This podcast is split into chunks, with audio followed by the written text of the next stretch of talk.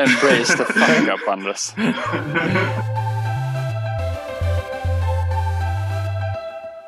Så, hej och välkomna till e-sportspegeln. Idag ska vi snacka idrottspsykologi. Ska vi göra. Och vi ska snacka lite nyheter. Det gjorde vi sist också. Vi gick igenom några grejer. Uh, och uh, vi har två gäster för första gången. Ni är våra premiärgäster. Hur känns det, Andres och Joar? Det känns jävligt kul. Vi är taggade. Victor, nu sa du ju, nu sa du ju Joar som jag sa på, på skämt. Ja, men jag, jag gillar skämt. Jag tycker också att det är spännande och kul. Very excited. Bursting with joy. Andres. Välkomna. Uh, nej, men uh, va, va, vi, vi, kan ju börja där. Vi går igenom vad, vad är idrottspsykologi? Ja, det är ju en uh, lite svår fråga att svara på. Det är ju extremt brett. Men man kan väl säga de beteendena och känslorna och tankarna som har att göra med idrott och prestation. Så det kan ju vara allt från prestationsångest, motivation till karriärsplanering, rädsla, tilt mm. och ja, allt sånt. Eller vad säger du Andres? Precis, det kan även ha att göra med hur ökar man en lagsammanhållning, hur blir man mentalt starkare, det är extremt individuellt och det kan också variera lite från person till person när och var man befinner sig i sin karriär. I början av en e-sportkarriär kan det vara så att man bara skiner med hur mycket energi och joy och confidence som helst. Men sedan kan det kanske vara så att man befinner sig i något av en slack och eh, man känner att man har tappat lite tilltron till sin förmåga. Och mm. eh, ja, då kan det vara intressant med idrottspsykologi. Okej, okay. men vad, vad, har ni för bakgrund i, i just idrottspsykologi? Vi båda har en kandidatexamen från Halmstad högskola och eh, snart en masters förhoppningsvis. Ja. Yeah. Så jag kan börja med att ge en liten, liten introduktion på mig själv om det är okej? Okay? Ja, absolut. Hello! Jag heter Andres, jag är 33 år och mina kära föräldrar kommer från Chile och jag är född och uppvuxen i Stockholm. Och jag är då en idrottspsykologisk rådgivare för e-sportare. Mm. Och eh, lite av min lilla bakgrund inom e-sport är att från att jag var 13 till att jag fyllde 20 så var gaming liksom min absolut största passion. Därefter skiftades mitt fokus till kampsport, vilket var något som jag gjorde då fram tills att jag bestämde mig för att läsa programmet Psykologi, inriktning, idrott och motion på Högskolan i Halmstad och det är där som jag bland annat lärde känna Joar och en massa andra varma vänner. Och det är så som vi startade nätverket AEP, Association of Esport Psychology, vars syfte är att kunna hjälpa gamers i sin utveckling. That's me. Mm. Ja, det är så jäkla coolt. Vi, det har varit mycket kampsport här. Vi har ja, några... allihopa nästan. Ja, men jag tror alla har på kampsportat. Um, så att det har vi verkligen den kopplingen. Så du, du ansluter i det ledet. Uh, Joar, har du kampsportat? Ja, Vem det har jag du? faktiskt. Du har det? Ja. ja. Spinn vidare på den då. Uh, ja, men jag heter Joar och är 23 år. Och ja, jag började väl med kampsport när jag var typ 10. Började med karate, körde det typ något år. Sen körde jag taekwondo typ tills jag blev 14 ungefär. Sen började jag med MMA och körde det ungefär tills jag blev 18. Så har tävlat i submission grappling en gång. Mm. För, ja, de har ju åldersgräns i MMA så jag fick ju inte tävla förrän jag var över 18 och då hade jag redan slutat så det sket sig lite där. Mm. Jag har tävlat i taekwondo också. Jag ligger i lä här när det kommer till uh, erfarenhet av, av uh, Ja verkligen Viktor, vart, vad har du gjort med ditt liv? ja, men jag, jag, jag har bara tagit emot pungsparkar hela mitt liv så att uh, det blev mycket ligga på mattan istället. Ja, det är intressant för jag har gett ut den faktiskt på en tävling. börja tävlingen med en flygande punkknä. Så den lyckades hamna på Youtube också, ganska rolig video. Men och fortfarande några kompisar som skrattar åt den. mm. uh, vad är det du har tränat då, Andres, i kampsportsväg? Uh, enormt mycket grappling. Jag tror jag började med uh -huh. traditionell jiu-jitsu. Uh, sedan blev det brasiliansk, submission wrestling, 10th planet jiu-jitsu. Sedan blev det en övergång till lite mer stående. Så det var boxning, kickboxning, mm. MMA, muay thai, eh, sancho. Mm. Ja, vad kul.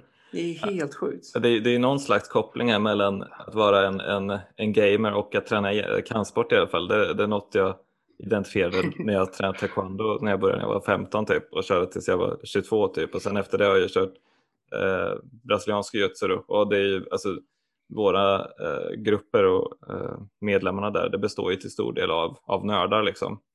Eh, farliga nördar helt enkelt. det är fantastiskt. Det är ett jättefint klarnamn också. Ja, farliga nördar. mm. Ja, nej, men den, mm. den, den ger vi till våra lyssnare. Ska vi, jag, jag tänkte det har hänt lite här i veckan. Jag har inte gått igenom jättemycket av det um, tidigare i tidigare poddar, men förra gången så provade faktiskt, i och med att vi har startat ett samarbete med e-sporten, så går vi igenom lite vad som har hänt. Och uh, jag tänker väl ta det som egentligen känns mest relevant. Och, um, jag tycker det är ganska coolt att så här, Fifa tjänar nu mer på tv-spel um, än, än själva fotbollen. Vad tänker ni om den? Ja, det känns ju ganska sjukt. Hur mätte de det? Är det bara liksom revenue total eller hur? Eh, och årsredovisningen. Så Fifa tjänar mer på att ge ut spelet eller lisa ut? Än... Jajamän. Så det, det är ett skifte som har skett nu. Det, mm. det måste väl ändå betyda någonting. Liksom. Men eh, Anders, du nämnde ju det här eh, e-sportrådgivningen du jobbar med. Eh, Joar inblandat där, inblandad där också eller? Yes. Okej, okay. har det funnits någon, alltså någon vidare efterfrågan från professionella lag att, att liksom höra av sig till er? Och, alltså, har ni eh, fått mycket napp? Ja, vi har ju precis börjat, men det börjar ju komma in och det har börjat komma in väldigt mycket snabbt. Så vi har ju väldigt mycket på gång just nu med inte bara olika e-sportklubbar och föreningar och personer, men också ja, saker som Vetenskapsfestivalen och vi har Europeiska e-sportsfederationen där vi också ska hålla föreläsningar eller en workshop. Så det är mycket på gång just nu. Mm. Tanken med vår organisation och vårt nätverk är att vi till sommaren ska öppna upp våra tjänster och liksom säga hej, this is us. Eh, det vi vill försöka göra är att kunna erbjuda som en plattform dit gamers kan söka sig till eh, om man behöver någon att prata med, vare sig att det handlar om prestations, eh, prestationsoptimering eller om det är att kunna få hjälp att kunna få sitt livspussel att gå ihop med eh, livet utanför skärmen. Mm. Är det um, enskilda spelare eller människor då som kan söka hos er eller är det bara organisationer ni tänker att ni ska arbeta med? Ja, men vi tar ju allt och alla. Som det är en enskild person i ett lag som behöver hjälp eller vill förbättras helt enkelt så hjälper vi dem. Och är det hela organisationer eller lag inom organisationer så hjälper vi dem. Så vi är, vi är bara intresserade av att hjälpa personer helt enkelt. Så mm. om du är intresserad av att steppa upp ditt game så är det bara att kontakta oss. Men liksom... AIP.gg men just nu är allting väldigt mycket working progress när det kommer till eh, vår hemsida och sociala medier. It's up and you can find us och man kan se lite om vad vi är, vilka vi är och vad vi gör. Men mm. tanken är att det är till sommaren som allting kommer bli så här. Hej! Vi säger, vi, everyone. Vi, vi, säger så här, jag är en äh, aspirerande e-sportare och jag äh, vill liksom, jag känner att jag skulle kunna tänka mig att, att söka till er. Liksom, vad, vad finns det som, som ni liksom praktiskt kan, kan stötta i eller ge, ge råd kring för en eh, som är intresserad? Liksom? Ja, men det är ju jättemycket. Så det vi brukar börja med om det är en individ så har vi ett intromöte, ett kort intromöte på kanske 20 minuter då vi snackar lite och då vi hjälper er identifiera utvecklingsområden som vi pratar med er. Vissa kommer hit och säger att de har problem med motivation. Vissa säger att de har problem med att få ihop livspusslet. Andra tiltar så fort de dör eller har problem med att inte vara toxic. Mm. Det är väl mest LOL-spelare kanske som har det problemet. Men... de finns i Dota också kan jag lova. Precis, så efter man har identifierat det och kommit överens då med klienten så gör vi en utvecklingsplan och sen jobbar vi på de olika aspekterna och ger konkreta verktyg på hur man kan förbättra det. Mm. Eller vad säger du Anders, har du något att tillägga där i processen? Precis, och det är, eh, när det väl har att göra med enskilda individer så kan det ha precis vad som helst att göra. Och eh, det som sker är att man pratar med någon av oss och baserat på det samtalet så kommer vi i nätverket göra vårt bästa för att kunna matcha denna spelare med en rådgivare som är lite mer liksom intresserad av just det utvecklingsområde som man väljer att fokusera på. Mm. samtliga medlemmar i vårt nätverk uppfyller de krav som Riksidrottsförbundet har när det kommer till att um, som är bra att tänka på om man ska anlita en psykologisk, idrottspsykologisk rådgivare. Mm. Det handlar bara om etik, hur, vad vi kommer göra med er information och hur samarbetet kommer se ut. Det är ju väldigt viktigt där med etiken om idrottspsykologi och psykologi generellt att vissa personer har känsliga detaljer som de inte vill ska komma ut. Det är inte samma sak som en PT. De flesta personerna brukar inte bry sig om en knäskada, men om man har något jobbigt som har hänt, någon depression eller något annat sånt så kan man ju tycka att det är lite stelt om det kommer ut. Så det är bara lite information om hur arbetet kommer se ut så att alla känner att det är professionellt, de vet vad de ger sig in på och allt är klart. Och mm. för att lägga till på vad Anders sa innan om RFs riktlinjer så är det ju en kandidatexamen inom idrottspsykologi mm. Mm. som rekommenderas, 180 poäng. Men eh, vi, vi tänker till exempel att jag är en, en toxic eh, jävel i, i ett spel till exempel. Eh, motsatsen till vad man, vad man brukar kalla för PMA, positive mental attitude. Om man är någon som bara förstör eh, så fort det går dåligt eller skyller ifrån sig på andra eh, när man dör i motståndarens bas helt själv Eh, eller gör något annat dumt i spelet. Vad, vad, liksom, vad, vad skulle ni kunna eh, ge för råd eller, eller tips i en sån situation?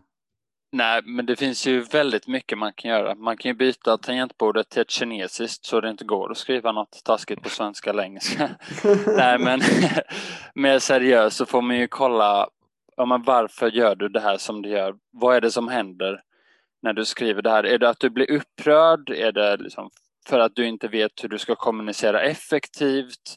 Är det för att du är väldigt stressad utanför spelet och kanske inte är så nöjd med ditt liv eller jag bara är stressad generellt som gör att du skriver mycket. Så det kan ju vara flera saker som, som gör att du just gör det här beteendet att skriva och är toxic.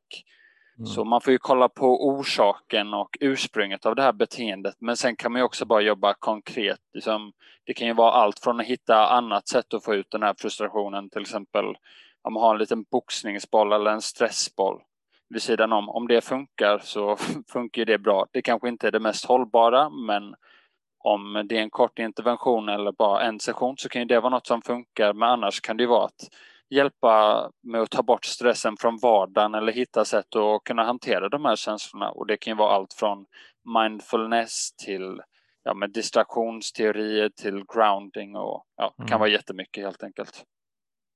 Men, men om man är den här personen då, den här toxiska personen till exempel i ett, ett lagspel då tänker jag ju främst som, som LOL eller Dota eller CS som man kanske man spelar med ja, med fyra random personer man inte känner och eh, skriker på dem och kanske på andra språk och man, man är en jobbig jävel helt enkelt. Hur, ur ett idrottspsykologiskt perspektiv, hur, hur påverkar det eh, laget och eh, spelet, alltså eh, det gemensamma spelet man spelar?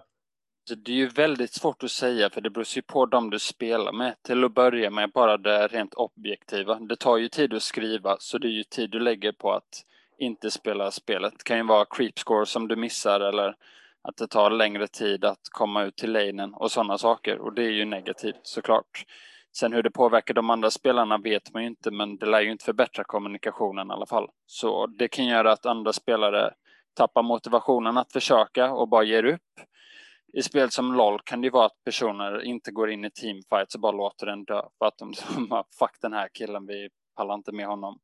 Men det mm. kan ju också vara andra saker som, ja men till exempel att de ger upp eller att de Vissa är mer aggressiva och går att ta ens lane och går att ta ens creepscore med flit eller baitar och gör så att mm. man går in i teamfight och sen dör och sen efter gamet så kan man ju såklart bli reportad och bannad från spelet så det kan ju påverka mm. ganska mycket. Och som i ett lagspel, om du är en person som kanske inte är med i ett lag men spelar på ganska hög nivå så lär det ju sänka sannolikheten att du blir upplockad av ett lag om de ser att du är toxic. För det är ju mm. ett lagspel och även om du är väldigt bra så är det väl ingen som vill ha någon som är toxic och bara håller på och skriker och liksom ragear hela tiden. Så det har ju väldigt många konsekvenser. Mm. Precis, och eh, något som, en, eh, som man kan göra då med hjälp av idrottspsykologi det är att försöka identifiera vilket klimat vill man ha inom laget.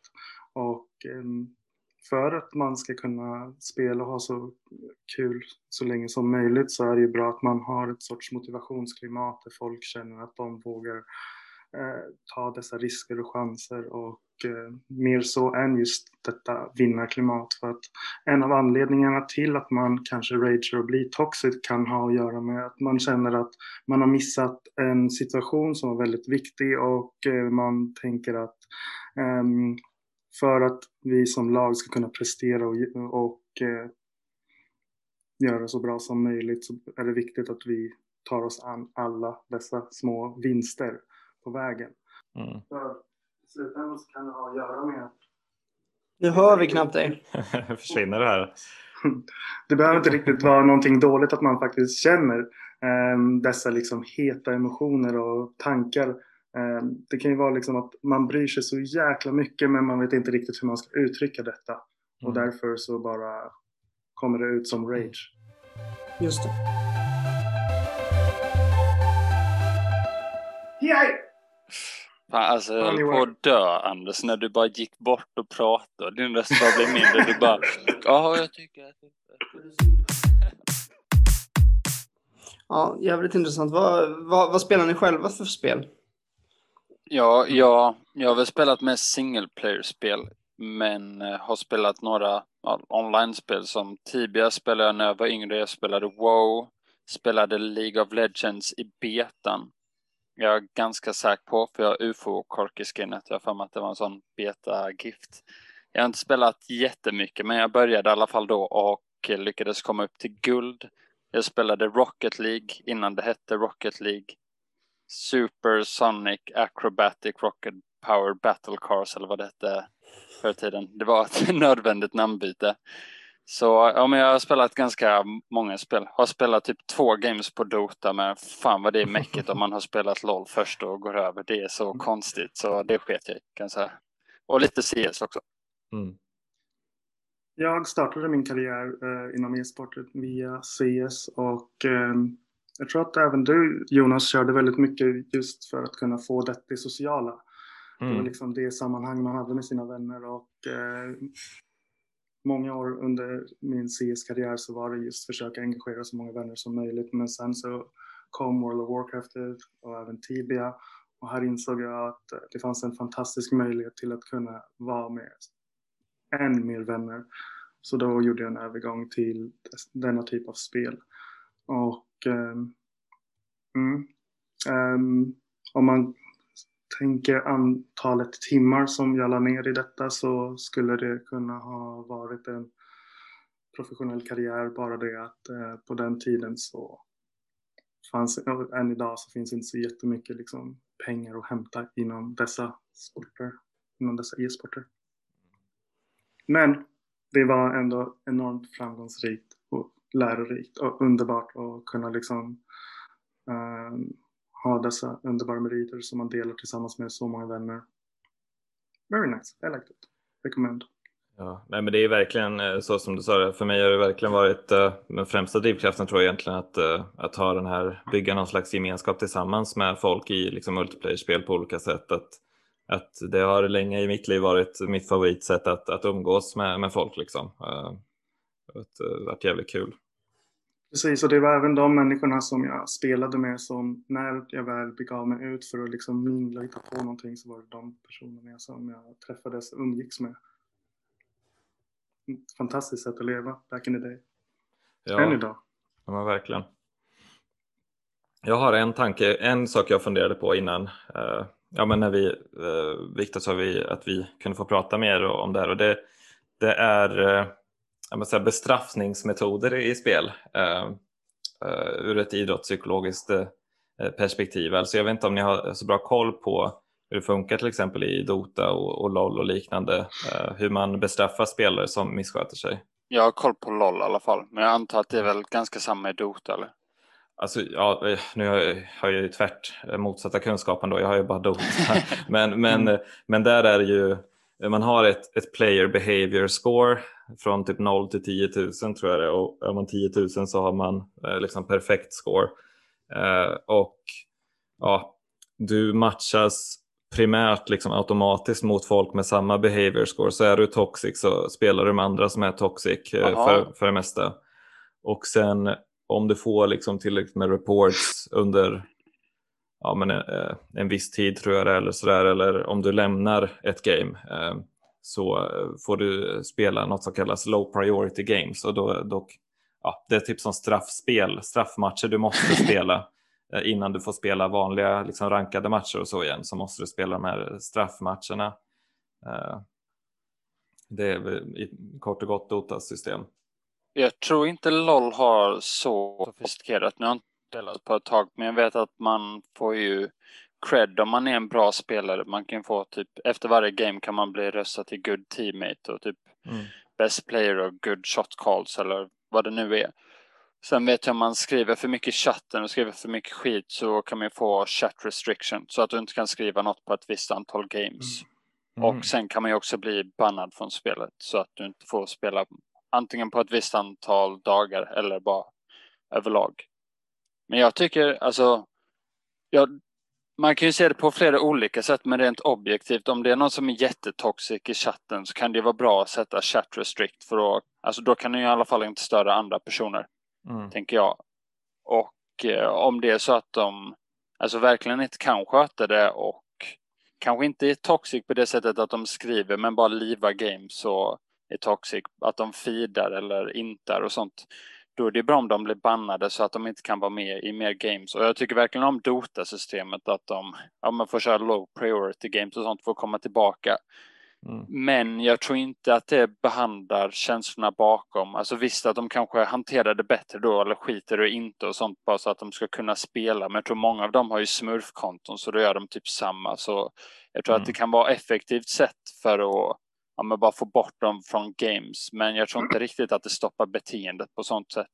Det är inte så någon typ skriver och blir chat restricted och bara, ja men nu är jag glad för jag inte skriver längre. Då bara sitter de väl och slår sönder tangentbordet eller något sånt. Så jag tror inte direkt att om man vill komma till spelaren och försöka hjälpa den så tror inte jag att det är det bästa sättet. Men det kan ju vara ett snabbt sätt för att få det att fungera för spelet. Och mm. Det är väl det Riot och är det Blizzard som har Dota? Nej, det är Valve som har gjort det. CS och så också. Ja, men det är väl de, det är väl det de kan göra. De kan ju inte skicka en idrottspsykolog till alla som inte... Eller det hade ju varit skönt för oss. För då hade de är väl egentligen bara intresserade av produkten i slutändan. Alltså ja, precis. att produkten ska gå bra och så. Och då, då ska det vara hyfsat skön stämning.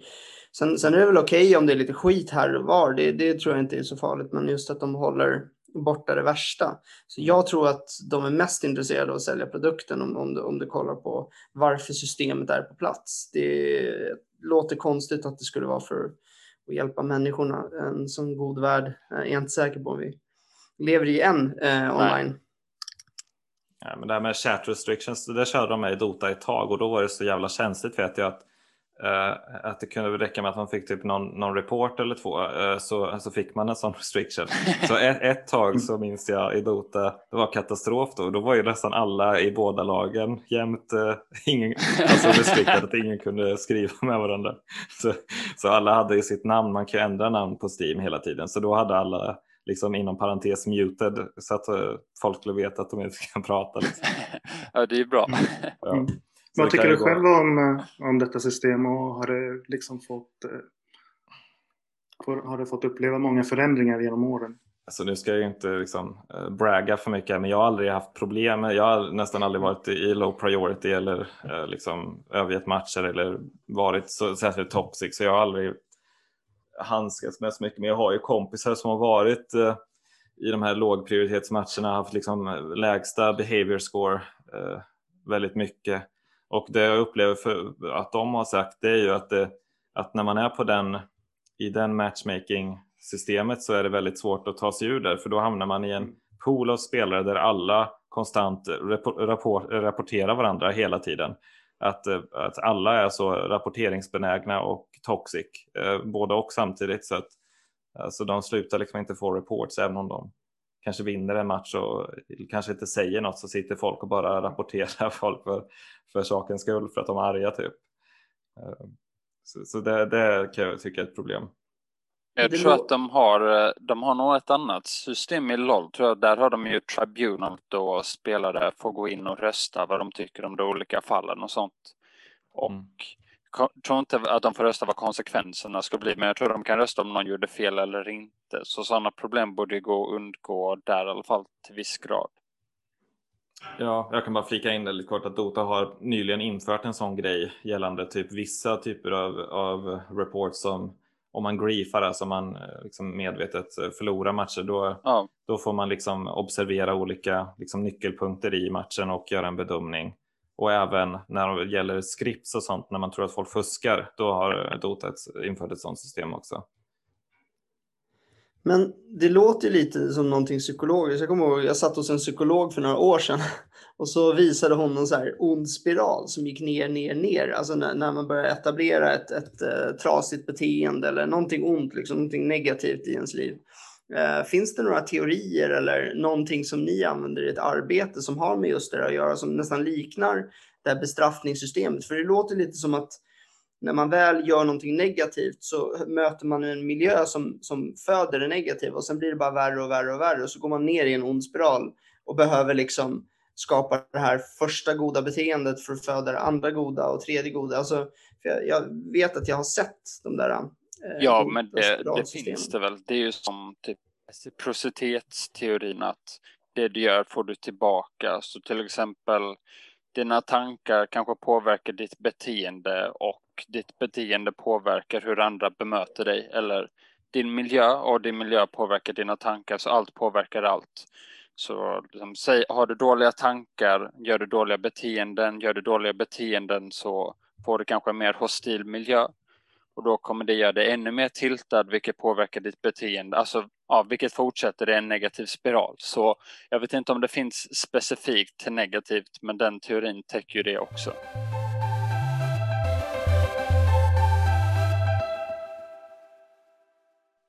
Just det där med eh, näthat och hur enkelt det kan vara att bara få ut någonting så pass negativt ur den. Det, det, det är intressant. Jag har kollat på rätt mycket Female CSGO-matcher senaste och där är det också någonting som är väldigt intressant att se just hur, uh, när det är officiella matcher, hur vissa uh, kvinnliga spelare kan få uppleva liksom, kommentarer hur kommer det sig att du inte har sminkat dig inför denna match? Och sen så kan nästa kommentar vara så här, wow, denna person har sminkat sig för en match. Mm. Det är här, mm, just det är ett intressant äh, ämne som man behöver ändå försöka ta sig an på något sätt och kunna skapa diskussioner och för att kunna liksom undersöka vad är det som driver en till att uh, vilja skriva de här sakerna. Man kanske inte behöver ens tänka så långt, det är bara så en tanke som bam, ut. Ja, men absolut. Det där med, jag, jag märkt i, jo, men det har jag märkt när jag har spelat också att det blir speciellt med, med tjejer att, att, ofta, att killar i, i spel, alltså många, kanske inte som jag spelar, men man märker av eh, online att, att eh, alltså det går väl lite åt båda hållen. Alltså jag tycker folk kan vara oerhört taskiga mot tjejer i spel. Till exempel finns det ju en, en eh, liten en personlighet i Dota som heter, som heter Shiver, en holländsk tjej Eh, mm. som castar och sånt. Och hon har ju fått mycket skit bara för att hon är just tjej. Att folk har liksom klankat ner på just den delen eh, av henne. Liksom.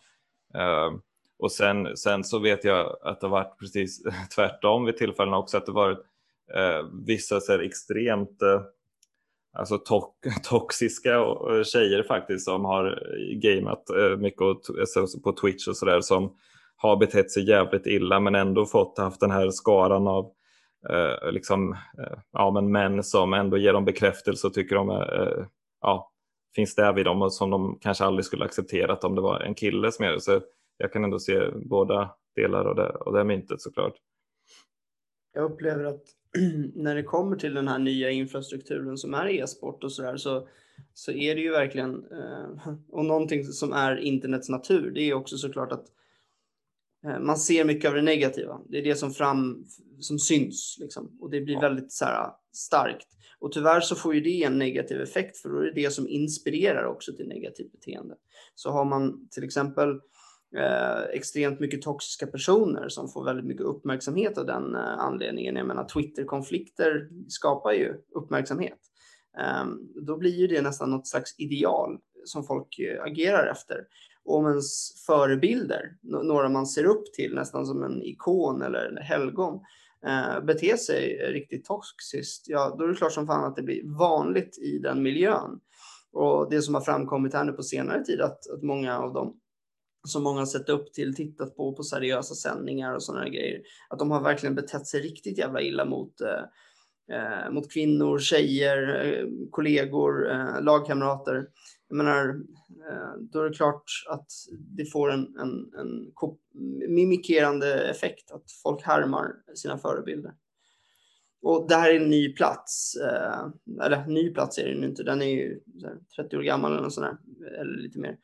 Internet. Och eh, det är klart att eh, det kommer ha väldigt mycket barnsjukdomar och vi kommer jag anser att vi behöver liksom hoppa på och jobba med det här på en gång och därför tycker jag det är jätteroligt att till exempel att ni har startat ett sådant initiativ som ni gör. Eh, för det kommer bli väldigt, väldigt viktigt eh, att, att eh, utveckla och hjälpa folk att bli framtida bra förebilder. Vad, vad tänker ni om det? Mm. Ja, men det är väl alltid det är väl alltid bra att vara en bra förebild och sånt, men ja, alltså om jag hade fått en klient som skriver mycket onödiga saker i chatten, alltså under games och sånt då, för det jag är tveksam på att det hade kommit upp att de sitter och liksom är trolls och sånt i Twitch-chatter på casting och sånt, men mm. i games och mm. sånt, om det hade påverkat gamet negativt så hade jag ju sagt till och personligt Alltså personligt så tycker jag ju inte att det är bra att man sitter och håller på i toxic och sånt, men om det inte påverkar gamet så tror inte jag att det är det första jag hade jobbat med i alla fall, för det är ju om inte personen hade velat det. Jag tänker att prestation kommer ju oftast i första hand och sådär att bli, vara bra förebilder och sånt är ju Tänk att det kan, om du är en professionell e-sportspelare så kan det vara Alltså det är svårt att jobba med att vara en bra förebild. Jag tror inte så många hade kommit en idrottspsykologisk rådgivare och bara du men jag bryr mig inte så mycket om mitt game men jag vill fan bli en bra förebild. Jag håller, jag håller med dig där. Ehm, men det, det, det jag tror att jag gjorde som en liksom eh, jag gjorde ett direkt hopp dit. Det var väl mer så här att mår jag bra så fungerar jag bättre och presterar bättre. Och mår jag bättre, då har jag ingen anledning att slänga ur mig massa toxiciteter. Eller är jag helt ute och cyklar? Nej, men så kan det ju definitivt vara. Men det är ju också, alltså det är ju lite krångligt med det där, för som vi snackade om, det finns ju en stereotyp att de flesta som skriver negativa kommentarer, eller kommentarer som anses vara negativa är troll, så gör det bara för att de bor i källan och har ett jättedåligt liv. Men sen finns det också, nu har jag ingen statistik på det, men jag tror att det finns ganska många framgångsrika personer som tycker att det är ganska kul att vara trolls också eller bara säga negativa saker som kanske inte gör det för att de för att de mår dåligt, de gör det för att de tycker det är kul. Alltså det finns ju ganska många mm. komiker som har ganska taskig humor, eller vad man ska säga. Och jag tror inte nödvändigtvis alla de gör det för att de är liksom ledsna eller något sånt. Vissa tycker att sånt är kul, så det är inte helt säkert att bara för att personen får ett bättre liv och sånt att de shitpostar mindre och trollar mindre, men definitivt en stor del hade nog gjort det jag tror särskilt i spel som LOL och Dota som är väldigt toxic så kommer nog mycket av det från frustration om sitt eget game, att de känner att det går dåligt. Om man hade gjort någon statistiksak på det, vilket säkert finns, så hade man nog sett att de flesta som blir bannade och chat-restriktade är nog under en viss nivå. Alltså mm. kanske i brons och sånt där de känner att ja men fan jag tycker att jag är bättre och jag hade fan varit platt eller diamond men det är alla jag spelar med som är asdåliga vilket är statistiskt väldigt osannolikt om du kör tillräckligt många games. Så jag tror det är mycket där det kommer från och om man hade då jobbat på prestation och sånt så att de hade förbättrat sig och känt att jo, om jag kämpar så går det faktiskt bra. Då tror jag att mycket av det hade gått bort. Så på så sätt visst så hade det nog kunnat funka. Men det är en väldigt komplicerad fråga tror jag. Mm. Så, så, så där som du beskrev nu, så tänker ju nästan alla som jag eh, har spelat med i, i Dota tror jag. Att eh, det, hade det bara varit eh, eh, liksom min egen prestation, då hade jag varit bäst i världen typ. alltså den mentaliteten. Vilket är ganska kul, för det är ju så, alltså det, det funkar ju inte statistiskt sett. Jag tror om man frågar alla så hade de sagt att de är bättre än average, men mm. så funkar ju inte statistik. Alla kan ju inte vara bättre än average. Det, det håller ju inte, det håller inte riktigt och jag tror om många, många hade tagit varit lite mer självkritiska och reflekterat lite mer själv på sitt game. Som visst, mitt lag kanske tiltade och gjorde dåligt, men liksom, hur var min creep score innan jag började bli gankad och sånt? Ja, men den, jag missade faktiskt ganska många. Okej, okay, men det är ju något oavsett om det var ditt lags fel att du förlorade eller inte, så det är ju något du kan jobba på. Och, eh, och försöka ha det mindsetet att leta fel i sig själv och tänka okej, okay, jag kan ju inte kontrollera andra, men vad kan jag göra själv för att göra mig själv bättre? Mm. Det finns ju en känd bok som jag vet inte om ni har läst den som heter Gulag Archipelago som hamnar om, eller handlar om Alexander Solzhenitsyn som var en soldat i Sovjetunionen och ganska högt uppsatt. Sen helt plötsligt så blev han plockad till Gulagen och bara blev satt där. Och istället för att tänka som fan jag förtjänar inte vara här och jag har inte gjort något så självrannsakan han sig själv och tänkte efter hur fan blev det så här att jag hamnar här? Och nu är det ett ganska extremt exempel men jag tänker om någon kan göra det och hamnar i arbetsläger i 14 år eller 20 år eller vad det var han är så tycker jag ändå att man kan göra det när man sitter i silver eller brons i en LOL-match. ja, det är, det, är en fantastisk bok faktiskt. Jag har läst den också. Jag hade någonting precis på, på tungspetsen men jag får nog tänka lite till. Då tänker jag hoppa in. Mm.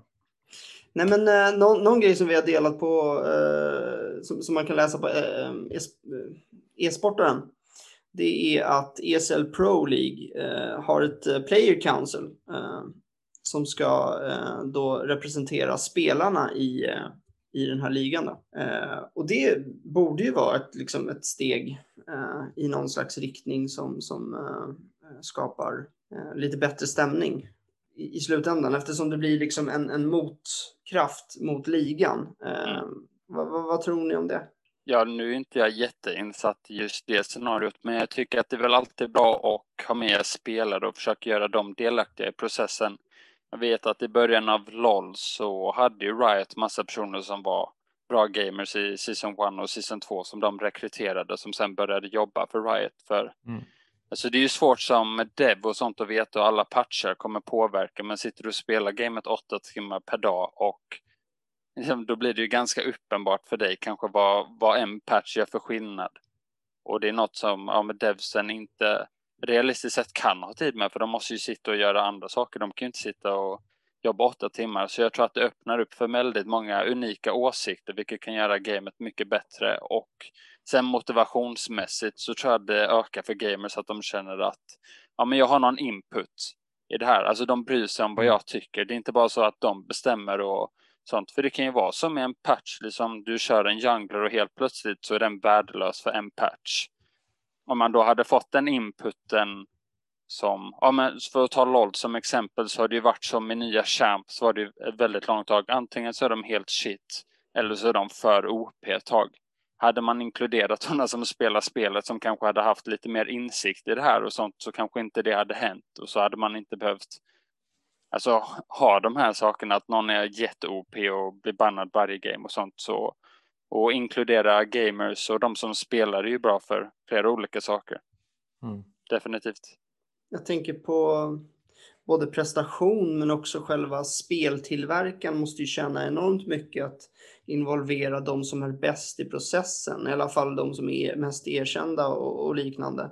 Eh, inte, inte nog med det, de som presterar mycket. Är det inte så att Eh, att, att det kan ha en bra effekt på både mående och prestation, att man upplever att man har hög eh, känsla av kontroll. Jo, men det är det ju definitivt. Den mest kända teorin inom idrottspsykologi kallas self-determination theory och handlar om motivation och den säger att om du upplever hög kompetens, samhörighet och autonomi så kommer du känna en högre kvalitet av motivation.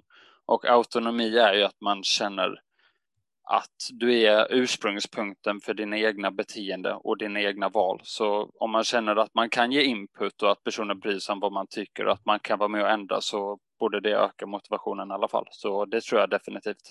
Mm. Mm. Men eh, ert projekt här, ni är, först, är ni först ut i Sverige med något liknande eller? Ja, så vitt vi vet och jag tror inte bara det är först ut i Sverige faktiskt. Anders, du har ju gjort lite mer research på det, men det finns väl ingen, det finns ju ingen som har samma syfte och sånt som vi som jobbar på samma sätt. Vad jag vet. Det, det finns eh, idrottspsykologiska rådgivare och eh, dessa aktörer eh, riktar sig främst kanske mot eh, med prestationsoptimering för topplagen. Eh, de hoppar in hos ett specifikt lag och så gör man en, en eller två säsonger tillsammans med dem och sedan hoppar man vidare eller blir scoutad in till nästa. Eh, det sättet som vi arbetar med lite inom AIP det är just att vi försöker att eh, är det så att vi arbetar med ett lag så ser vi möjligheten att kunna möta varje individ med en personlig rådgivare och sedan så har mm. vi som gemensamma grupp workshops och föreläsningar Just för att vi tänker att eh, är, är det så att ett lag har fem, sex spelare som roterar plus en coach så kan det vara värdefullt att eh, var och en får möjlighet till att kunna prata med, eh, enskilt med en rådgivare eh, och sedan så tar vi den information eh, och så har vi gemensamma gruppmöten sinsemellan mm. i AIP där vi försöker utan att utan att liksom gå in på detalj vad spelarna har sagt försöker vi se om vi kan hitta bra lösningar för att kunna öka um, välbefinnandet i, hos laget. Mm. Och just, just det är uh, inte någonting som jag stött på någon annanstans. Och inte för att låta sådär jättealtruistiskt eller något sånt så tror vi att de flesta idrottspsykologer och idrottspsykologiska rådgivarna där ute jobbar mycket med eget intresse. Och jag tror inte att det finns någon organisation som oss som faktiskt försöker också ge ett mervärde till gamers över hela världen. Nu har ju vi precis börjat, men vi har ju planen på att ge ut böcker och snabba manualer och saker mm. som e-sportare generellt kan tänka på oavsett nivå. Och jag tror inte att det är så många idrottspsykologer som jobbar på det sättet, att de försöker ge material till alla oavsett nivå. Det är väl mer att jobba jobba för lag och tjäna pengar och såklart hjälpa lagen men också det med att tjäna pengar. Vi vill ju mer vara en brygga och en mötesplats för alla e-sportare där de kan lära sig mer om idrottspsykologi oavsett om det är att kolla på en snabb Youtube-video, läsa en bok eller att bli kopplad till en idrottspsykologisk rådgivare och göra workshops. Så vill vi hjälpa till och det tror inte jag finns någonstans och är ganska unikt för oss. Mm. Ja, ni, ni, jag fick en idé. Ni kan ju, ni kan ju göra någon slags eh, plansch som man kan, man kan sätta bredvid datorn med typ eh, steg eh, som man kan kolla på när man känner sig triggad och vill eh, slå sönder sin datorskärm eller någonting. Vad ska jag göra för att... vi hade ju en plan som vi har snackat om lite att Ja, men man sätter som ett A4 under tangentbordet så varje gång du ragear och slår sönder tangentbordet och en tangent försvinner så får du ett litet tips där under där det Nej, men, det är inte för eh, sent då liksom, nej. nej, precis. Så vinner man något på att slå sönder i alla fall. Jag, nej, har ju, vi... jag har en klisterlapp på, min, på mitt tangentbord där det står andas faktiskt. Um, som jag fick när jag liksom gick massa hälsokurser när jag var lite yngre. Andas är en jävligt bra påminnelse. Mm. Mm. Vi kommer ju nu till april, eh, söndag den 18 april vara med något som heter Vetenskapsfestivalen och eh, även du Viktor tillsammans med SVSF kommer ju ha en programpunkt där ni pratar om, jag tror att det är kost och eh, fysisk aktivitet. Eh, det vi kommer göra under de två timmarna som Eh, nätverket AIP i samarbete med Högskolan Halmstad, Halmstad ska försöka göra är just att kunna ge en introduktion till idrottspsykologi. Ehm, därför att vi tror och tycker att det är viktigt att uppmärksamma ehm, att detta fenomen är någonting helt skogstokigt. Jag tror att Vetenskapsfestivalens pressrelease hade typ siffror där de skrev att 600 000 människor kollar på e-sport um, varje dag en av fyra killar, äh, en av fyra um, Unga killar eller tonåringar? Unga, unga killar, precis. En ja, av fyra unga killar. 15 till 22. Mm. Precis. Um, tycker att e-sport är intressant och en av tre i samma åldersgrupp tycker att, eller identifierar sig själva som gamers. Och det här är människor som eh, redan innan pandemin har visat att eh, det är aktiva liksom, fysisk aktivitet och föreningslivet liksom har minskat i antal. Det blir allt fler och fler som sitter inne. Man kan se ökade nivåer av ensamhet, ehm, högre nivåer av stillasittande. Ehm, vi tror att det arbete som ni gör via SESF är enormt viktigt att kunna när det gäller att kunna få e-sporten till att bli erkänd i Sverige via Riksidrottsförbundet. Men längre fram så kommer det även behövas en stark mötesplats för att kunna um, ha en chans att kunna prata öppet kring ens välmående när ens spelande kan ha gått överstyr. Mm. Um, och det som är så jäkla fett nu det är att det finns en stor möjlighet till att kunna plocka fram bra, oh jag ska använda dessa två ord, Ehm, det finns en möjlighet att kunna skapa fram hållbara och kärleksfulla ramar för att kunna skapa förutsättningar så att framtidens e-sportare kommer kunna få bättre eh, förutsättningar än de som vi hade när vi väl satte igång med eh, våra gamingkarriärer. Just så att, eh, när man, så att man kan få en möjlighet att kunna förlänga sina karriärer och även känna att det man gör har en betydelse. Och när man känner sig redo med sin e-sportskarriär att man, man vet att det finns andra alternativ och möjligheter att kunna översätta de kunskaper som man har lärt sig till livet utanför skärmen också. Mm. Det finns enormt mycket fina eh, lärdomar och liksom relationer och minnen som man lär sig via e-sporten som eh, man inte får underskatta. Och särskilt nu under pandemitiden när man befinner sig ensam och spelar. Det är så här... Uh, it's, it's a mess. It's, it's, det är lite läskigt men vi kommer ha möjligheten till um, för att kunna vara med och försöka se till att skapa um, bra förutsättningar för framtiden. Och då kommer vi även kunna passa på att lära oss hur mycket coola saker som helst via de traditionella sporterna och se till att um, vi skapar ett klimat och ett system via e-sporten som gör att eh, vi har lärt oss av de misstagen via de traditionella sporterna och nu jäklar är vi redo för att kunna välkomna framtidens stjärnor till någonting fucking amazing. Bra. Ja, häftigt. Det ska bli spännande att se vad det kan bli för någonting eh, som det utvecklas till.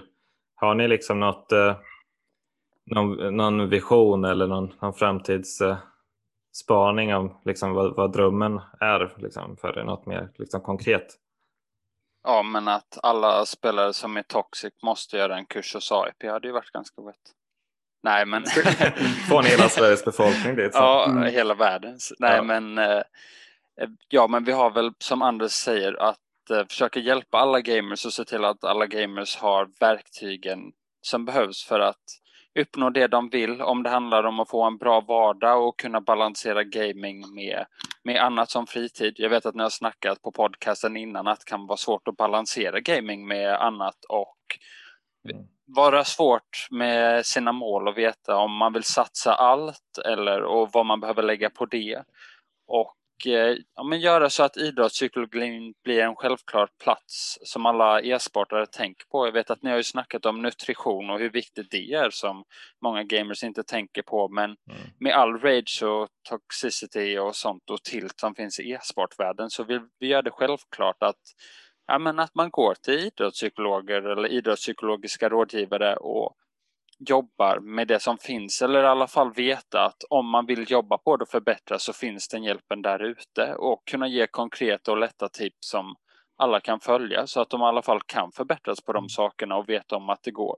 Det känns som det finns så mycket missinformation där ute nu om ja, men mindset och sånt att personer säger ja men jag har ett dåligt mindset, det är bara sån jag är. Eller jag tiltar, det är bara sån jag är. Eller jag kan inte mm. hantera stress, det är så jag är. Alltså det är ju så konstigt. Det är ju ingen som, som säger, ja men jag är asvag så det är sån jag är. Jag kan liksom inte bänka mer än 50 kilo, jag föddes så. Det är ju liksom, det är ju jättekonstigt. Det är ju ingen som bara, ah, jag föddes 1,10 så den längden kommer jag vara resten av mitt liv.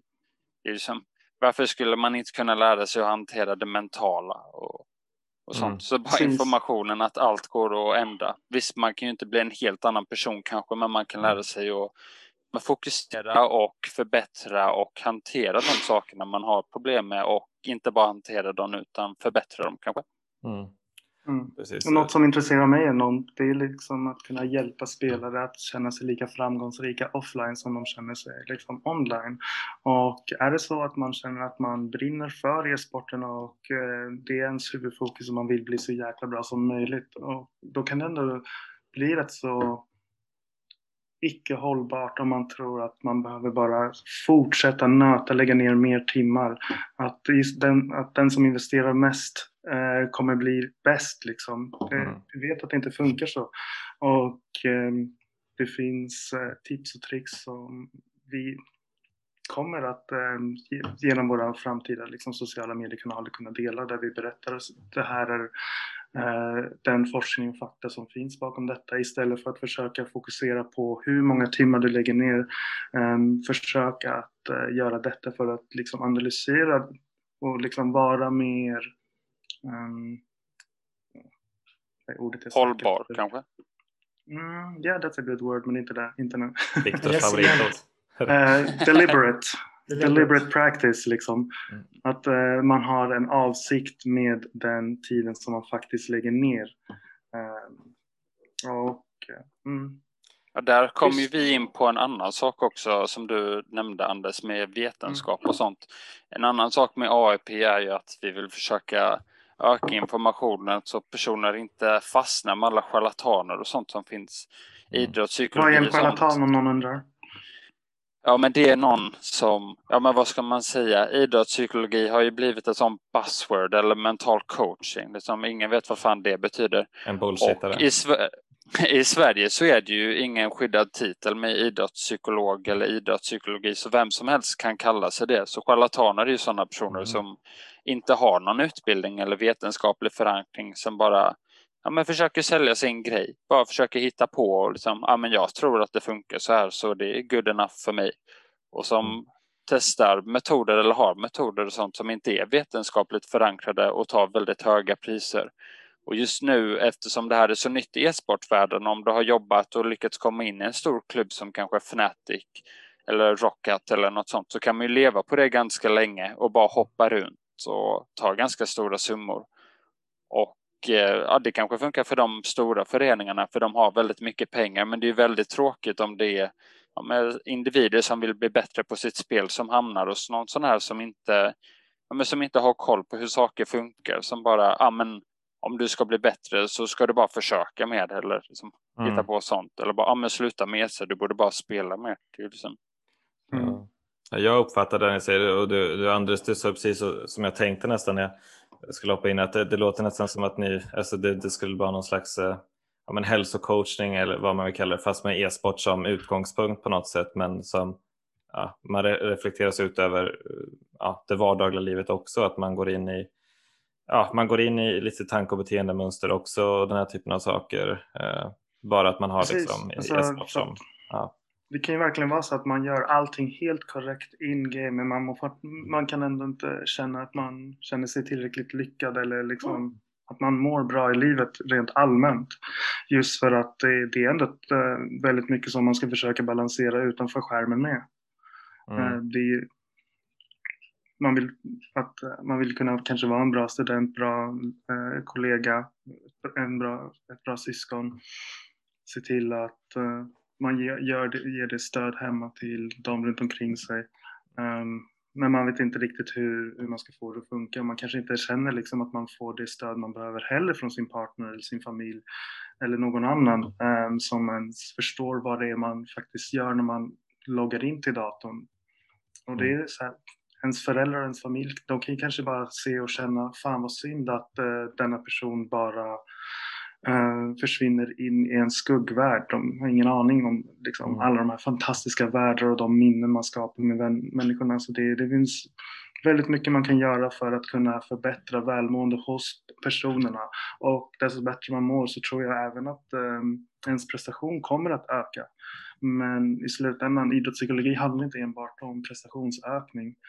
Ehm, vi vill försöka göra vårt bästa för att kunna få inte bara liksom gamer till att må bra, vi vill göra vårt yttersta för att det, um, i och med att det aktiva föreningslivet, uh, om man, det har varit ett liksom bra sätt att kunna placera goda värderingar hos människor. Det här är liksom ett sätt som man kan fostra bra medborgare.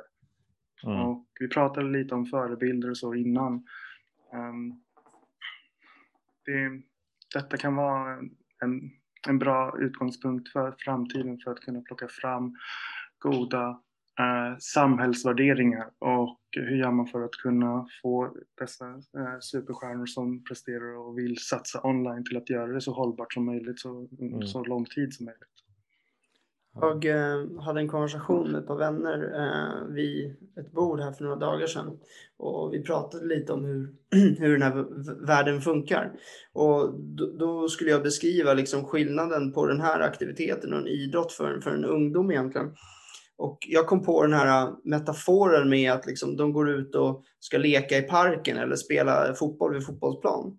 Bara det att föräldrarna får inte gå in bakom ett visst stängsel. De får inte gå in där bakom, de ser inte vad som händer heller. Sen kommer föräldrarna eller barnen tillbaka för att de ska käka eller det är dags att gå och lägga sig och allt det där. Och då säger barnet till sin förälder, du det här hände. Jag, jag förstår inte hur jag ska agera, jag vet inte vad som, hur jag ska hantera det här. Eller eh, samma sak, ja men hur, vad, hände, vad hände där inne? Nej men du kommer ändå inte förstå. Den där kommunikationen finns idag mellan förälder och barn när det kommer till gaming. Och den måste på något vis överbryggas. För faktum är att de äldre förebilderna, föräldrarna och allting, de har inte ens tillgång till den världen som de finns i. För det är mer eller mindre en ny infrastruktur som de rör sig i, som de kommunicerar i, som de utvecklas i. Och precis som du säger Andreas, alltså klubbhusen hade vi värderingar. Vi hjälpte folk att veta hur de skulle orientera sig i sociala situationer. Eh, det finns inte på samma sätt idag. Och, eh, mm. och sälja trisslotter i ofantliga mängder. Nästan omänskligt. Ja, Jävla skillnad. Ja, jag hade, ja, jag so many sausages. So ja, det med. Nej. Uh, men jag håller helt med dig där Viktor. Det är en jätteviktig grej. Uh, som, uh, ja, men som mycket annat kommer vara, förändras med tiden naturligt tänker jag. Och kanske kan vara svårt att liksom, forcera någon förändring eller, eller så. Men självklart så, så behöver man jobba med föräldrar också och ge dem liksom strategier och verktyg att bemöta sina eh, barn på i de här frågorna. Och det är faktiskt det är något, ja, precis.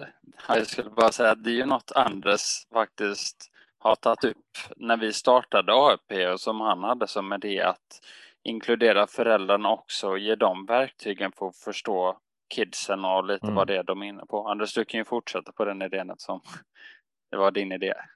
Mm. Det var en idé, men alltså det finns så jättemånga olika ben till denna um, potentiella um, I don't know. Det, det, vi hoppas kunna vara en brygga mellan liksom från att man går från noob till pro, från att man går från pro till uh, det akademiska, från att man liksom känner att uh, man behöver kunna liksom ha samtal och föreläsningar med föräldrar så att de får bättre insikt till eh, vad det är deras eh, eh, kära kids håller på med när de väl sitter och loggar in på datorn. Men vi vill även kunna liksom fungera och kunna ge eh, nycklar och verktyg så att partners och människor runt omkring kan känna och veta att nej men, jag vet att eh, denna person sitter för att den försöker satsa men man, man, kan även liksom identifiera när saker och ting har gått för långt eh, och då kan det vara värt att kunna liksom ha ett samtal innan det behöver gå och bli någonting mm. eh, kliniskt och mörkt och jobbigt. Jag, jag, alltså det, det finns eh, miljontals anledningar till varför man väljer att bli förälskad i gaming. Och det är inte alls svårt för oss att liksom inse eh, alla dessa underbara skatter som man kan stöta på inom eh, denna, liksom, dessa underbara världar. Men det finns även fallgropar som är designade till att fånga folks uppmärksamheter och liksom, eh, det kan bli destruktivt, det kan bli trist. Mm. Um, och just nu tyvärr är det så att man um, söker på mental rådgivning, eh, e-sport, så hittar man inte mycket alls. Mm. Och eh, det finns på tok för mycket människor som spelar liksom och eh, igen, um, just nu så har det mycket att göra med prestationsoptimering för en viss liksom, skara människor som har den lyxen och möjligheten till att kunna betala för att kunna få dessa underbara servicer och tjänster.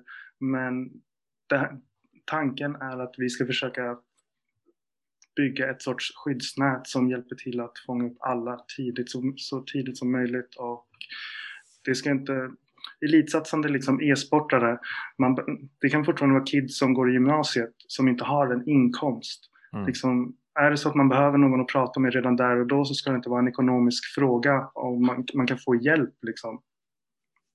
Mm. Ja, det låter ju fantastiskt. Jag hoppas verkligen att ni får till det. Alltså. Eh, skitfett ju. Ja.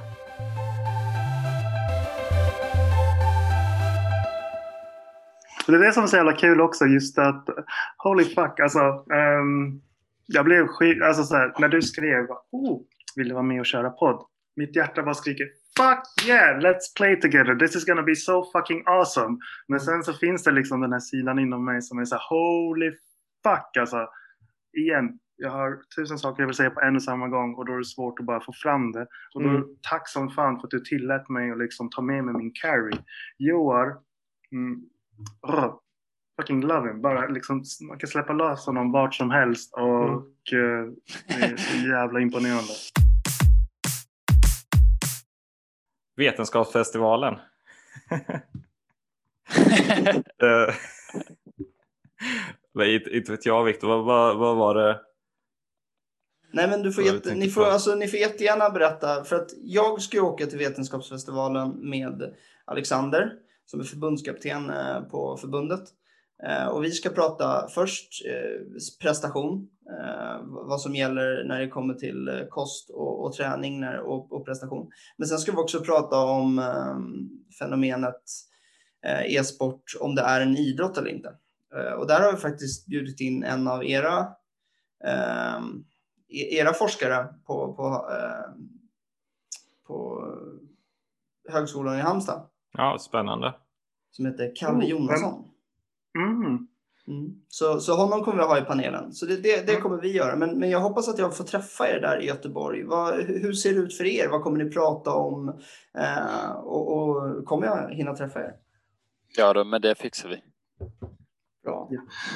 Precis, alltså um, tyvärr har ju typ CS-finalen redan varit så det som kommer vara kommer ju vara Rocket League-finalen och eh, League of Legends men vi antar att, eh, de, eh, att den målgrupp som kommer kika på vårt segment är ju yngre kids som är i gymnasieåldern och intresserade av att se detta. Så det vi försöker göra nu, där med, med den lucka som vi har, är att då kunna ge en introduktion till idrottspsykologi och vi kommer även kunna Eh, Eh, vi har även liksom förinspelade samtal tillsammans med några av Sveriges främsta hjärnor när det kommer till idrottspsykologi och den senaste forskningen. Ehm, och vi har eh, gjort intervjuer som får dessa giganter till att förklara eh, så att alla kan förstå liksom det här är det som vi tror att trenderna är på väg gällande e-sport. Därför är liksom de kunskaper som vi kan plocka upp från traditionell eh, idrott och all den forskning som har gjorts all, alla de senaste liksom 60 åren. Eh, varför är det även liksom relevant inom ett e-sportskontext? Eh, vi kommer att försöka belysa och prata om allting från Eh, sömn eh, och liksom fysisk aktivitet. Jag vet att ni pratar lite om fysisk aktivitet men vi kommer också nämna det lite innan och sen så ska vi bara liksom sitta som en panel med idrottspsykologiska rådgivare och även liksom så beteendevetare och hälsopedagoger, PTs och göra vårt bästa för att kunna besvara tittarfrågor och ge en så pass stor och representativ bild av um, saker och ting som kids och gamers kan tänka på för att kunna uppa sina egna games liksom på egen hand hemifrån. Bland annat mer konkret så ska vi prata om mindfulness och gaming och vad mindfulness kan spela för roll i gaming. Både för att öka prestation men också kanske undvika tilt och att man är toxic i chatten och ifall man har någon som är toxic i chatten, vilket är högst sannolikt om man spelar LOL, hur man hanterar det. Mm. Så om ni vill lära er mer om det, ni som lyssnar, så tipsar jag att ni kollar på det. Mm. Ja, coolt. Mm. Jag har en fråga till i alla fall. Jag tänkte man kunde bena av bara som jag var lite in intresserad av. Så, alltså i idrottspsykologi och så, jag antar att det inte är jättenytt att hålla på med just, med just e-sport inom det. Eller, och, och liksom hur, hur har ni upplevt att ni liksom akademiskt blivit bemötta i att ni liksom fokuserar på det? Ja, men på Halmstad högskola så är de väldigt pro e-sport faktiskt. Extremt pro e-sport och jag skulle ändå säga att vissa av lärarna och professorerna försöker rikta forskningen åt det hållet och tycker mm. att det är väldigt kul. Även om, eh, ja, även om de inte är överens hur man skriver ordet e-sport, om det är stort e och sen sport, e sport. Så är de i alla fall väldigt pro att man sysslar med den forskningen. Sen eh, är det lite det som ni har varit inne på också om det klassas som sport eller idrott eller inte och med mm. RF och sånt så kan det väl vara lite tabu eller ses ner på eftersom det inte är riktiga sporter och sånt. Men det är mycket forskning som börjar komma nu här de senaste åren och det är nog ett område som kommer få extremt mycket mer forskning. Särskilt nu, särskilt när studier har börjat publiceras och blir accepterade så kommer det nog komma mer. Så ja, det skulle jag säga. Vad säger du Andres? Precis.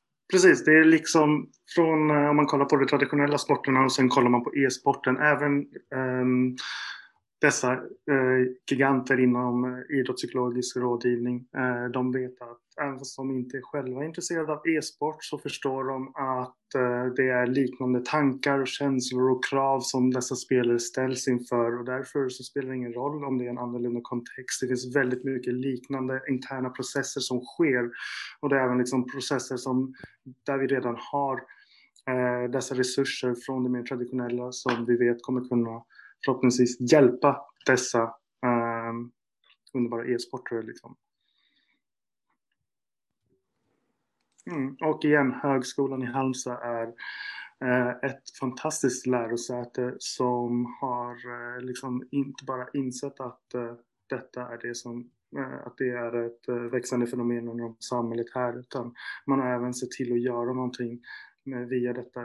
Varje år så tar de in tio stycken professionella eh, e-sportare um, och ger dem en möjlighet till att kunna få en dubbel karriär hos, mm. uh, hos högskolan. Och det som sker då det är att man försöker att möta denna spelare och ge dem de bästa av förutsättningar för att inte bara man ska liksom kunna balansera en en e-sportskarriär i högsta nivån men att man även ska kunna få en utbildning vid sidan av så att uh, man känner och får dra nytta av att man inte bara är en gamer utan att man får dessa uh...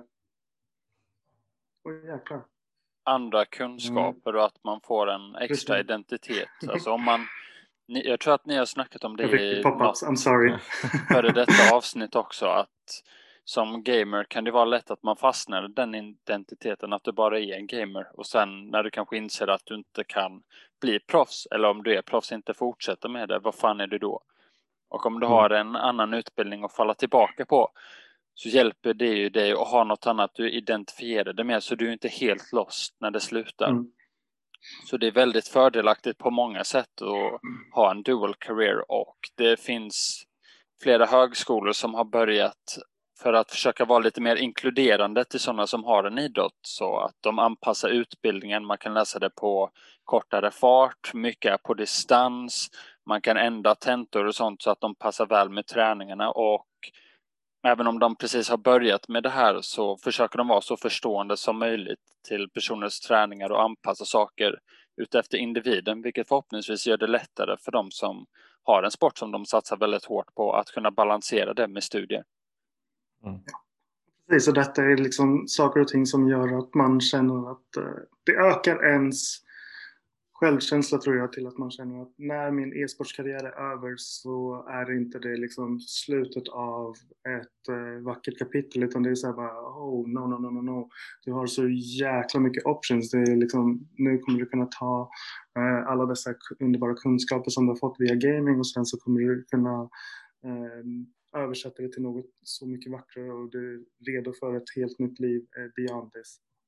Och särskilt eftersom många gamingkarriärer, det är en väldigt ung sport där många spelare kan bli väldigt bra i en ung ålder men slutar också spela väldigt tidigt. Så om du identifierar dig själv som en gamer och kanske går i pension i 25 så blir du väldigt jobbigt resterande 60 år av ditt liv. Så det är alltid bra att ha något annat att falla tillbaka på och det kan ju också minska stress. Alltså om det går dåligt i gamet och du inte har något annat, då går det ju dåligt i livet. Men om det går dåligt i gamet och du kanske har högskolan som det går bra i eller du har andra relationer, du kanske tränar någon annan sport eller gymmar eller något sånt, då är inte det hela världen helt plötsligt eller hela livet för du har annat att falla tillbaka till och på så sätt så kan ju det öka prestation också.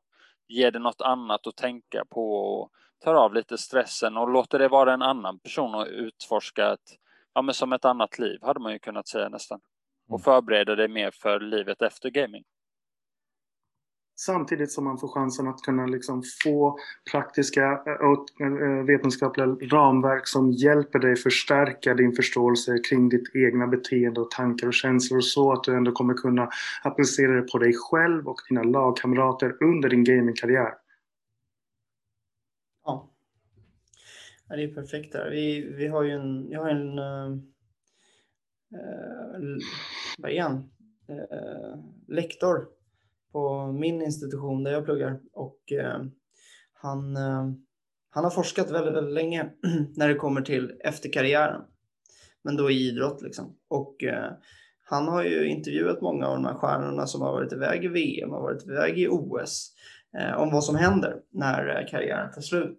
Och där kan jag ju nästan dra lite paralleller. Det kan ju inte vara så jäkla stor skillnad egentligen, nästan så att fallet skulle kunna bli högre när det kommer till eh, e-sport beroende på eh, beroende på omständigheter då såklart. Men det som händer en idrottare när de och hur den här idrottaren beskriver den upplevelsen av att sluta sin karriär eh, abrupt egentligen. Ofta är det på grund av en skada eller så är det att liksom, nej, idag vaknar jag och jag har inte samma sug, jag vill inte jaga nästa OS. Eh, det är att det är så mycket som dras, mattan dras under fötterna på dem för att de inser att många av de samtalen som ringdes varje dag Eh, var från sponsorer eller folk som engagerade sig i deras eh, karriär. Eh, och eh, vissa vänner föll bort. Eh, det är mycket i livet som, som ställs om och helt plötsligt ska man jaga en ny identitet. Och många ställde inte den frågan innan den dagen kom och allting var slut. Så det är väldigt, väldigt viktigt att den där identiteten går bortom den karriären man, man än väljer. För har man inget mer, då är man väldigt... Det är som att lägga, lägga alla ägg i en korg. Eh, tappar du den och alla ägg går sönder, ja, vad ska du ta vägen? Liksom? Mm. Där har vi ju på Halmstad högskola en av de främsta forskarna i världen, Natalia Stambulova, på just det här med karriärövergångar och vad man gör efter karriären. Och för er tittare som är, eller lyssnare som är intresserade finns det ett ramverk som heter Five Step Career Plan som hon har gjort. Där man lite kan detaljera sin karriär, vad man har gjort innan, vad man gör nu, men också vad man vill göra i framtiden och livet efter karriären. Och det finns instruktioner online hur man gör, i alla fall ganska bra. Det är ju bättre med en rådgivare såklart, men för er som vill ha hjälp att hitta något efter karriären och lite något att kolla efter så är det ett väldigt bra verktyg. Det finns ju massa forskning på det här området som har visat att har du en annan identitet eller en plan efter karriären så kan det öka din prestation och framförallt minska ångest och oro efter livet efter karriären och oavsett om det ökar prestationen eller inte så tror jag vi alla är överens om att det är skönt att slippa oroa sig om man kan. Och det är mycket Precis. lättare att mm. anpassa sig till livet efter karriären om du har en plan istället för oj, nu kan inte jag spela längre. Oh, vad gör jag nu? Det är liksom mm. inte jättekul situation att vara i. Ja, alltså den där Five Step Career Planning Model, den är Strategy, den är helt fantastisk. Alltså det är bara en piece of art som hjälper en person till att kunna brygga ens förflutna till ens eh, i dagens framtid till idag. Eh, det ökar så jäkla mycket förståelse. Man får det väldigt illustrativt för sig själv. Det är fantastiskt. Bara en av dessa hundratals vackra, underbara idrottspsykologiska eh, evidensbaserade ramverk som man kan ta del av och applicera på sig själv och på sitt lag, sin familj för att kunna få en bättre förståelse vem man är, varför man tänker och agerar som man gör och hur man gör moving forward. Andreas? Det är kunskap, igen, sorry.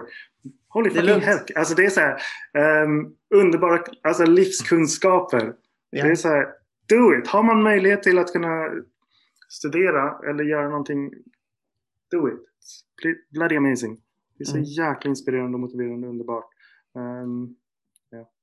Ja, alltså, jag måste tacka er så mycket för det. Men, men alltså, jag vill ju verkligen spara saker till framöver. För jag hoppas att ni vill komma tillbaka på uh, avsnitt framöver. Uh, och diskutera mer. För att det, jag, jag misstänker att det finns mer djup, mer ämnen, mer scenarier vi kan dra ihop. Och uh, diskutera fram och tillbaka för att berika de som väljer att lyssna. Och jag tackar er ödmjukast för att ni ville ställa upp. Uh, skithärliga. Uh, vad säger du Jonas? Ska vi runda av här? Ja, men det blir ett bra avslut så får vi ta upp tråden i ett annat avsnitt längre fram. Definitivt. Och jag vill också tacka Sebastian Matar igen för att han har gjort så fantastiska jinglar och eh, logotyper till, till den här podden. Eh, och ja, tack för idag hörni. Tack själva. Tack så och eh, som sagt, om någon är intresserad så går det att hitta oss på aep.gg. Där har ni kontaktinfo så ni kan mejla oss och få svar på de frågorna ni har. Vad finns det för någonting ni, alltså vad finns det för möjligheter i dagsläget om man eh, kommer in, klickar in och kanske vill någonting? Vad, vad, vad kan man vilja liksom? Vad kommer Ja, du svara? Men som vi snackade om i början av podcasten så kan man ju till exempel vilja förbättra sin prestation. Man kanske vill ha reda på mer om idrottspsykologi och vad det handlar om eller hjälpa att få en mer, ja, men mer struktur i vardagen och bättre livspussel. Och det är ju gratis att mejla någon av oss och få lite feedback och hjälp med det. Och vi har alltid en gratis introsession där man pratar lite om problemen och sånt. Och just som Anders sa så tänkte vi starta upp till sommaren, men vi tar an klienter och sånt som vill. I, ja, där det går i alla fall. Så om ni är intresserade så är det bara att mejla. Och som sagt, första sessionen är alltid gratis. Så vill ni prata av er, få reda på mer om idrottspsykologi, förbättra ert spelande eller bara få en bättre vardag så är det bara att höra av er. Nice. Toppen. Tack så mycket. Tack själva. Er podcast är jättefin och det är stora, viktiga kliv inför någonting som är jäkligt nödvändigt. Thank you. De kliven tar vi ihop. Tack själva.